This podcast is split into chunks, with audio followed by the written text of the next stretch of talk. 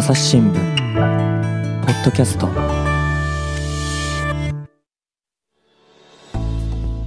朝日新聞の神田大輔です、えー今回はですね編集員の藤田直隆さんに来ていただいています。藤田さんよろしくお願いします。よろしくお願いします。藤田さんねいつもいろいろなお話を聞かせていただいてるんですけれども今回のテーマは何でしょ今回はですね、はい。あのまあ、だんだん8月になるとですね、うん。あの戦争のことを考える季節ですが、うそね。それにまつわる話でして、はい。えーこれはちょっといふあの日頃の切った貼ったのあ日常の話というよりは 昔の話なんですけどちょっとも待って切った貼ったっていうのはどういう意味？切った貼ったっていうのは、えまあ私政治部なんで、はいはい。まあやはり誰が出現したとかですね、うん。菅首相がどうするんだとかですね、うんまあてんやわんやなんですけ政ど局みたいなことですね。まあ私はそういうのもやりつつ、はい。昔の文章も好きでですねほいほい、それですごく面白い文章が見つかったんですね。うん。でそれは何かっていうとあの、まあ、皆さん前の戦争でですね、まあ、誰が責任を取るのかということであの、まあ、勝った方の連合国が、まあ、うん。日本の、おせ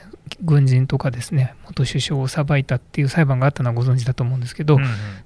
その人たちで、まあ、死刑になっちゃった人がいるわけですね、人たちが。で、その人たちをどう葬るかっていうのが、まあ、非常に難しい問題でして、と言いますと、えーというのは簡単に言うと、やっぱり、えー連合国としてはその人たち、まあ、有名なのはその東條英機さんという陸軍大将で、うん。えーアメリカに戦争を始めた時の首相だった、えー人ですね、うんうん。えーこの人も永久戦犯というふうにされたんですが、こういう人たちが処刑されたと。はい、でこの人たちがでもあのやっぱり手厚く日本側で葬られてしまうと、うん。まあまさに今靖国神社とかで祀られていてですね、うんうんあの政治問題にもよくなるわけですがあのアメリカからするとこういうのはまた日本の軍国主義とかね、まあ、あるいは戦争の美化に使われかねないと。うん。じゃあどうすればいいかっていうとこの処刑した遺体をですね徹底的にアメリカ側の方で完全に内密に、えー処理をして、うんえーで、えーしようということだったんです。ただ、うん具体的にどうやったのっていうのが内密なもんですからよくわからなかったんですが、うん最近、えー出てきたあ注目の文書というのが、アメリカ側の米軍の報告書というのが出てきまして、うんでここに書かれていたのが、えー結局、その仮装をした骨をアメリカ、米軍の飛行機に積んで、太平洋の上まで行って巻きましたと。えーいうところまで,、えーでそれを日本側には絶対返さないという方針のもとにやりましたっていう文書が出てきたんですね。ちょっと待ってくださいね。はいえっ、と、少し整理しようと思いますけれども、まず、えー、と今回のお話はね、第二次世界大戦の後、太平洋戦争の後でですね、まあ、日本で戦争を指導したあ人たちですよね、これが軍事裁判にかけられた極東国際軍事裁判ってそうですねやつですよね。で、そこであの A 級戦犯とかね、はい B 級、C 級とか、まあ、いろいろそういうそのクラス分けがなされて、まあ、とりわけこう重要な位置にいた人たちが A 級戦犯ってことになったわけですよね。そうですね。でその中から東條英機さんをはじめとしええて死刑になった人がいたと,、そうです、そうです。うんえー、と全部でどれぐらいの人が死刑になったんですかね？えーっとね、これは、あのまずは永久戦犯という、まあ、いわゆる戦争の指導者ですね。うんえーということで死刑ということになったのは、えー判決を受けた7人、7人東條英機含むと、うんえーいうことです。それからあの BC 級戦犯というのはですね、まあ、A 級戦犯ってさっき申し上げたように戦争を指導した人なんですけど、うん。BC 級っていうのはあのそれとは別にですねあの、まあ、普通の戦争のルールでですねやっぱり住民を殺してはいけないとか、うん。まあ敵の捕虜を虐待してはいけないとかいうルールがあるんですけど、うん。それに違反したでしょっていう人たちも裁かれてまして、うん。えーこの人たちはね死刑判決を受けたのが、まあ、あ約1000人と。うんうん。でうちかなりの人が実際に処刑されたと。なるほど。いうことですね。で、まあ、今回のそのはい。でも問題になるのが、ええ。えーその A 級戦犯のおその死体、遺体ってことですか？そうですね。あのーまあ、これはちょっとおいおいお話ししますけど、はいはい。まず今回の文書というのを、えーやっぱりこの戦犯の研究をしている日本大学の高澤弘明さんという、うん。えー専任講師の方が入手をアメリカの公文書館でされたんですが、でそれをお見てですね、えーおーっと思ったのはやっぱりその永久戦犯のところ。というのが、その永久戦犯が処刑された日にですね、もうその日のうちに夜中にトラックに棺を積んで、さっき申し上げた仮装をやって、えー飛行機に積んで太平洋までっていうのをもう一気にやってしまったという、その凄まじいえー経緯が書いてあるんですね、文書に、何時何分って感じで。で、そこにまあやっぱりその後ね、永久戦犯っていうその有名さもありますから、注目して私、朝日新聞に記事書きました。ただまあちょっとそれにはとどまらない広がりがあって、まあそれもちょっとまた、ね、あのいろいろあるんで、ご説明はできればと思います。でこれ、連合国っていうのは、はい、アメリカがもちろんそうですし、えー、え。ーとイギリス、フランス、中国、ソ連とか、まあ、いろんな国がありますよね。で、ね、ただ、まあそのいずれにせよ、やっぱりその日本の戦争指導者で、例えば東條英機なんていうと、えー、こうカリスマ的な、ね、人気があの出る可能性があると、はい、そうすると遺骨とか残ってると、えー、例えばそのお墓を作ったらですね、そこにいっぱいこう人がこう集まって、えー、でその、まあ、戦争をこうですね称えるような行為に行くと、はい、それこそ連合国、アメリカのような国に対する敵みたいなのにつながっちゃうかもしれない、そんな恐れがあったってことですかね、まあ、そうですね、あの今回の文書には、その狙いまでは詳しく書いてないんですけども、うん、ただし、あのもういろんな文献で、ですね例えば当時、日本を占領してた GHQ の幹部の人の昔書いた本にはですね、えー、こういう人たち永久戦犯の、えー、墓が将来ですね日本人に神聖なものとして見られることのないように、うんうん、もうあの仮装して灰を海にまくことになってたということを証言している方もいますねなんか逆に言うと、その日本人はそういうものを神聖化するっていうふうに考えられてたんですかね。まあそうですね、あのこれはですね、まあ、日本人がというのもあるし、まあ、やっぱり米軍って世界中で戦争してるんで、うん、やっぱりそういうことにすごく気を使うんだなっていうのは、私、今回思ったことですね。あの最近の例で言うと、同時多発テロをやったオサマ・ビンラディンをパキスタンで殺害を米軍がしたってのがありましたけど、あれもやっぱり水槽、海に遺体を葬ってるんですね。でそれは違うじゃないかってちょっとイスラム教の人が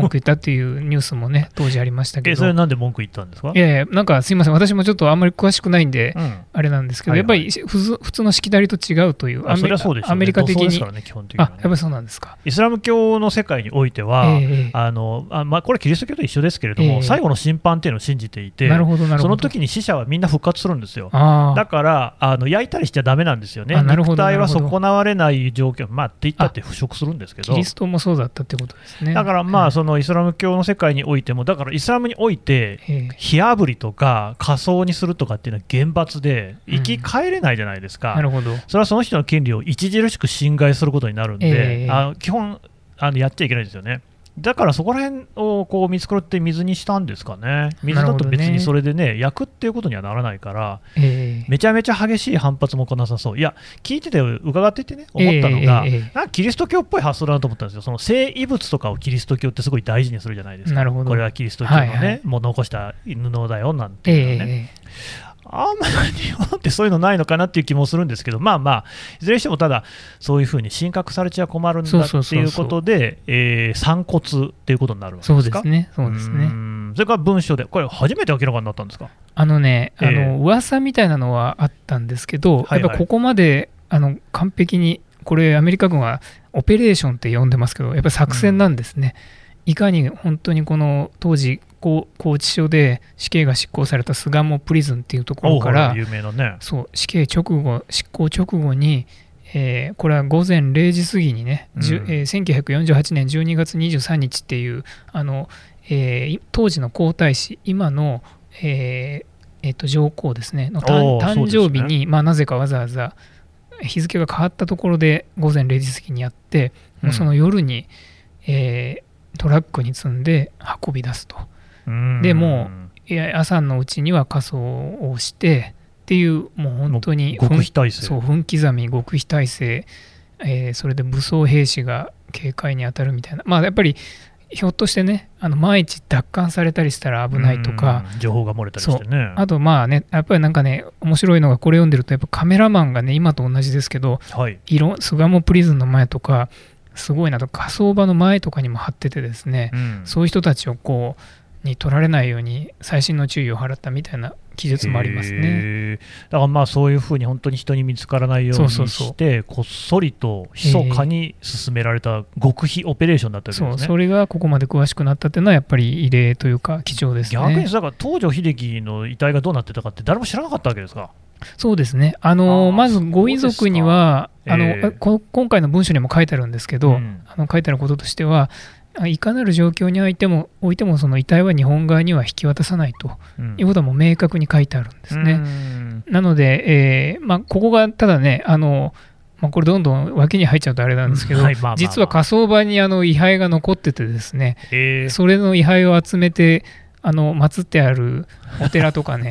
あるんですねこれがね。いやそこがねいやそうそう、はい、そこがなかなかねあまあまあでも、え、あれでしょ、焼いたものは、そのだからさっきのお話ですと、はいはい、えーと、海の上持ってったんじゃないんですか？そうそう、だから、あのただね、ここが、あのこの報告書だと、うん、その焼いた炉からこんな細かいことまで書いてあるんですけどやっぱり炉,、炉に、え肺が遺骨が一片も残らないように徹底的に回収して、はい、それで、えそれを骨壺に入れて、うん、で、え飛行機に積んで、うん、でこの担当してたあの少佐フライヤーソン少佐っていう人が報告してるんですけど、この人が私が巻きましたっていう報告書をしてあるんですなるほど。ただまあその、まあ、これも本当脇入れたらですけど、そのお寺東条7人の遺骨を葬ってるとされるお寺はどういうふうに説明してるかっていうと、うん、米軍は慌ててそこへ、えー、一部灰を置いていっちゃったんだと。それを私たちは後で回収してちゃんと祀っておりますと、まあ、そういうこう駆け引きというかね、すごい。事実がどこにあるか、もう一つわからない、ね、まあね、これはもう73年前ですしね、ね。でしかもその本当にあの、ね、密室というとあれですけど、本当に秘密の駆け引きみたいなとこですからね。うん。まあ、私もね、あの近親者のですね遺骨、まあ、要するにです、ね、亡くなってからですね焼いたのとか、まあ、見てますけれども、確かに肺の一つ一つまでじゃ全部ね、きれいにするっていうのは、これはまあなかなか大変かもしれない。まあそうですね、けれども、一方で、米軍が一心をかけてね、あ米軍じゃないですね、連合国が一心をかけて、ここまでしっかりやっているのに、肺が漏れるのかなっていう気もしますけど、ちょっとそこはよくわかんないですね。そこはね、あのまあ宣伝になるとあれなんですけど、うんうん、熱海にね講和観音っていうね、はい、えーと、講和ね、えー、復興の効果に、うん、えー、アジアの観音というお寺があってそこのホームページ行かれるとですね我々はいかにその前の住職の方が、えー、残した記録がホームページに載っててですね、うん、我々はいかにその米軍の目をかいくぐってですね決死の覚悟で遺骨を集めて祀っているかというのをちゃんと書いてあるんですね。それもある、ね、記録としては、ね、それもあるんですね。だからちょっとね、だから私もね、完全にアメリカ軍が遺骨を回収したというこの文書に完全に乗っかると、コア観音のことと成り立たなくなっちゃうので、ちょっと書き方は注意しましたね。やっぱそれはどっちが本当か分かんないですからね。なるほどね。うんええでまあ、そのそういろいろなやり方で、えー、例えばそのね、えー、えー、まあ、そうやって肺を抑えられないにしろ、はいはい、いろんなやり方がありそうですけれども、えー、結局はこれって、えーと、海の上に軍用機で持ってって、空から巻いたっていう学校ですか、そうです。ね、そういう格形にしようとしたっていうのは、なんか理由は明らかになってるんですかね？そこはね、あのさっき申し上げたように、明確な理由は、うん、まあ多分これもいろんな、こういう文章も明らかになってるぐらいだから、うんうん、あの理由を明確に書いた文章もあると思うんですけど、まあ、私が知ってるのはさっき申し上げたような、元 GHQ の人の本に書いてあること。ただあの、今回見つかった文章の中で、やっぱ面白いのが、マッカーサーさんが関わってるんですね。ああ、もうあのおなじみのね。そうなんです。はい、で、まあ、当時の、まあ、まあ、簡単に言うと日本占領の連合軍、まあ、とりわけ米軍の責任者ということででマッカーサー将軍の命令によるというこの,、えー、この遺骨の7人の遺骨の処理が行われたのは1948年12月ですけど、うん、その4ヶ月前ぐらいに、えー、日本人の戦犯で、えー、遺骨、えー、処刑された人の遺体はこう処理しなさいというのがマッカーサー将軍の命令によるという文書で出てるんですね。でここにもうすでに、え遺骨はあじゃない遺体はすぐに速やかに処分、え火葬を散骨してくださいと。でそれは日本側には絶対引き渡されてはいけないし、うん、でもう処刑されたらすぐに極秘にやりなさいという指示まで細かくしてあるんですね。うん。そのことは何を示してるんですか？だからそれはやっぱりその最初の話に戻っちゃいますけど、やっぱそこまで徹底して、うんうん、えー、遺骨を渡さ遺体を渡さないそれをしかも秘密にやるというのを徹底することによって、まあ、その遺体処刑された、まあ、戦争責任を連合国が負わした人物たちがむしろ殉教者のように美化されないようにということにまあ、これだけ気をはあの、ね、留意をしたんだろうなというのは伺いますねでそれはその散骨されたのは東条英機だけじゃなくて、永久戦犯7人は全員ということですか？そうですね、7人の遺骨がもう、えー、そこで全部散骨されたということに報告書はなってます。7人の名前も書いた報告書になってますね。なるほどね。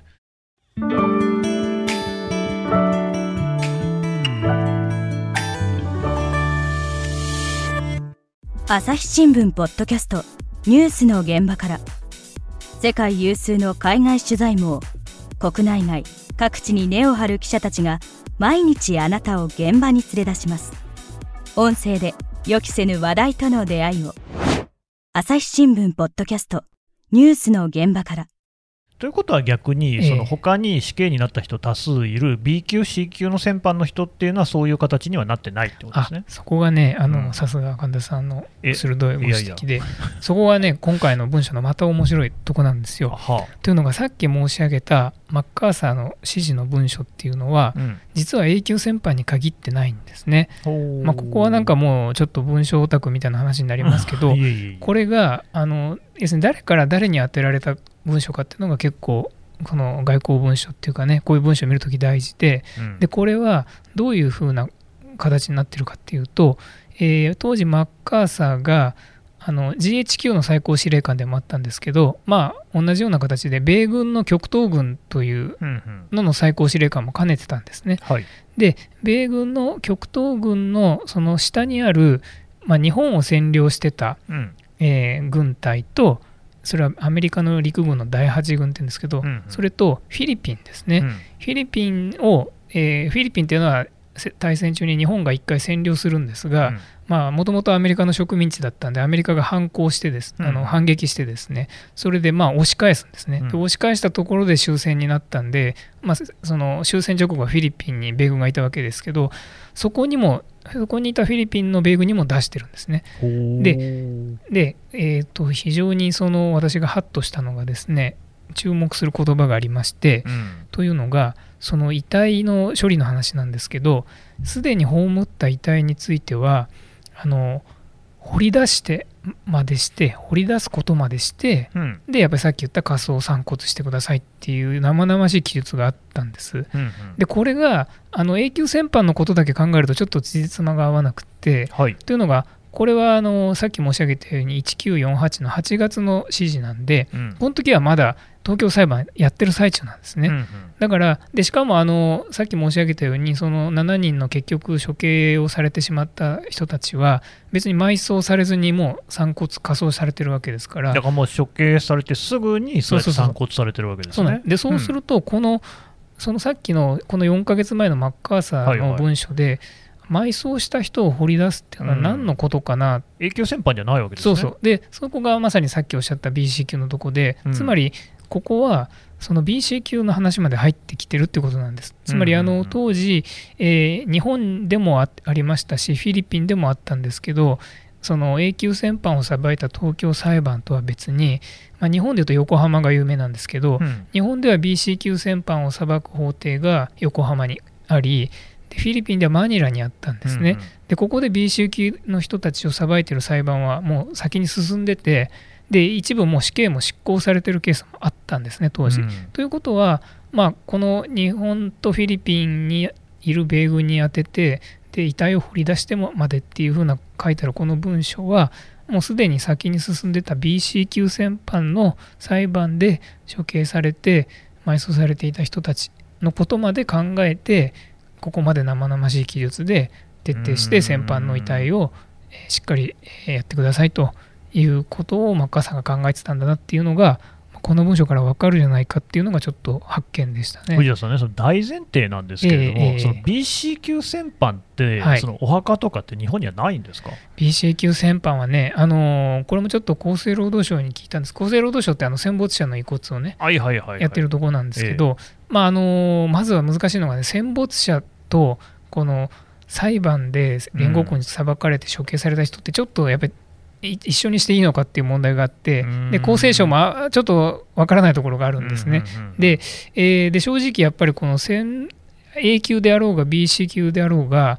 えー、処刑されちゃった人の遺骨っていうのは、まず厚生労働省あんまりよく把握してないということがあります。で、えー、ちょっと私もここは取材不足なんですが、あの当然マニラで裁かれた人は、マニラで葬られちゃってますし、うん、米軍によって、うん、まあ、横浜だったら横浜で葬られたということになるんでしょうが、えー、この今回の明らかになった文書から見ると、そうした遺体は日本側には返さないようにしてるわけですね。なので基本的にはもうそういう形で米軍の管理下でしかも戦後に美化されないように日本人とは隔離された形で葬られるわけですから、まあ、なかなかその遺族の方にきちんと遺骨が帰るということにはなってないケースが多いんだろうと思います。ただあの、これさっきちょっと厚生労働省に聞いたら、まれにというかあの、ケースとしては、例えばあのそういう BC 級戦犯が裁かれた外国二族の方がいて、で、えー、まあ、そこはもう米軍とは関係なく今はなってるので、で遺骨を返してもらったっていう経緯もあるにはあるんだそうですが、まあ、あのそんなに完璧にこう遺体がしっかり遺族の手に遺骨でも渡るという体制にはなってないということですね。いやまあね、あの、えー、戦争の時のそのね、で亡くなった人っていうのの遺骨に関しては、えー、もう全然その戻らない場合もかなり多かったっていうのはよく聞く話で、えー、まあ私のですね、じいちゃんもですね、私のじいちゃんは死んでないんですよ、はいはい、帰ってきたんですけれども、ど。の兄弟がやっぱりその戦争で、えー、亡くなっていてで、でもやっぱ骨とか何にも帰ってこなかったっていう話はしてましたもんね、うん。うん、当時は別にあの珍しいことでは多分なかったんでしょうけれども、えー、ただ、その話と、その要するに、だって戦争で死んでるったっていろんなところでね外地で死んでるわけだからそれ全部遺骨持ってくるっていうのはなかなか難しいよっていう問題と、えー、BC 級戦犯っていうのは一応その裁判で裁かれてるわけじゃないですか、ね、だから、まあ、身柄がに関してははっきりしてるわけですよね、えー、横浜なりそのマニラなりにいたっていうことで、えー、なんだけれどもその人たちに関してもその GHQ あるいは米軍っていうのはその骨っていうのが残ると神格化にねつながりかねないっていうような考え方を持ってたってことなんですかね。まあね、あのー、そこまでクリアには書いてないけども、かなりそう思われるっていうことですね。で、えー、まあ、やっぱ今回明らかになった文書で、こう BC 級までだって埋葬した人を掘り出してまで焼いて、海に骨負けって言ってるわけですから、もうそういうことを徹底的にさせたくないわけですね、こう日本人の手で葬られるっていうことを。で今回、その永久戦犯7人については、その指示が徹底されたっていうのが、まあ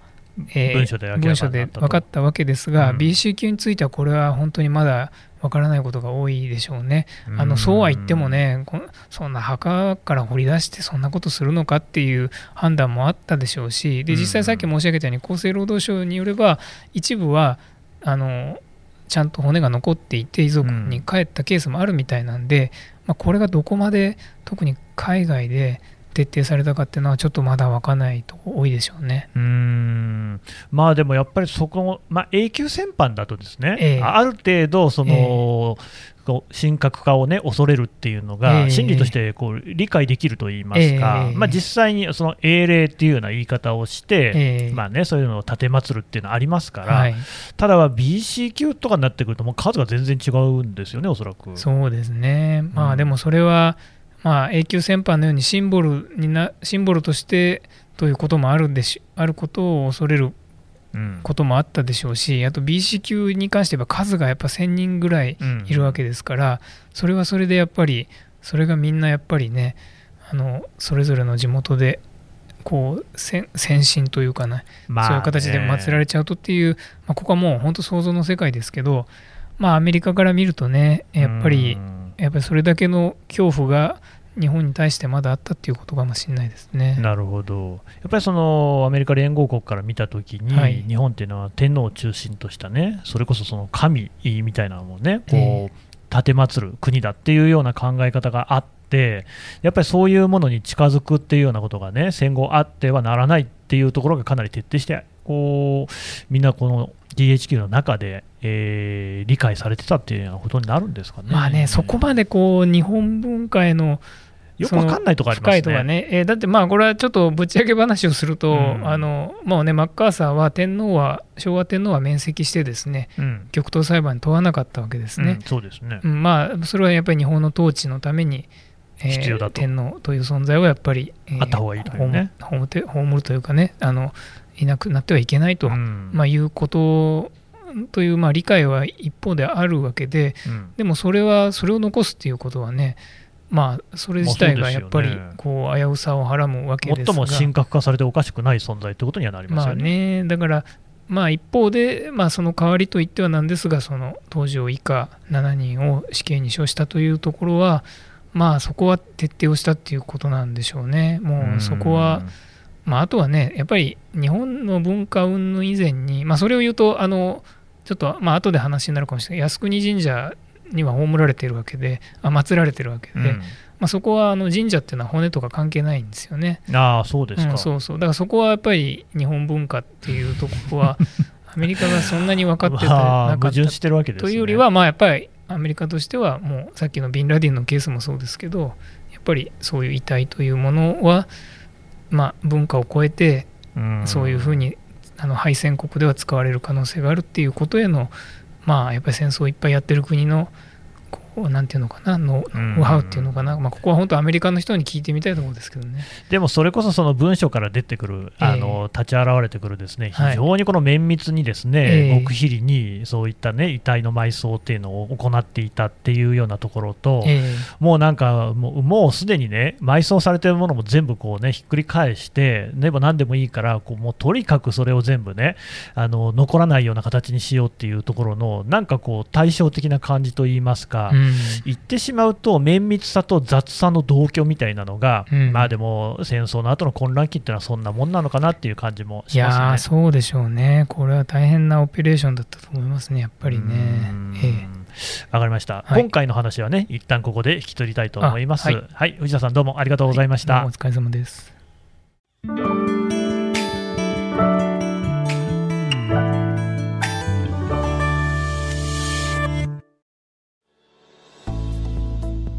はい。というわけで、藤田直隆編集員のお話を聞いてきました。えー、さて、藤田さんからね、ちょっとお知らせがありますね。はい。えー、はい、どうも。えっとですね、あの、またちょっと本の紹介で申し訳ないですけども、いえいえどうぞあの、2冊書いておりまして、えー、1冊は2017年に岩波書店から出ました、エスカレーションという、えー、北朝鮮の核問題を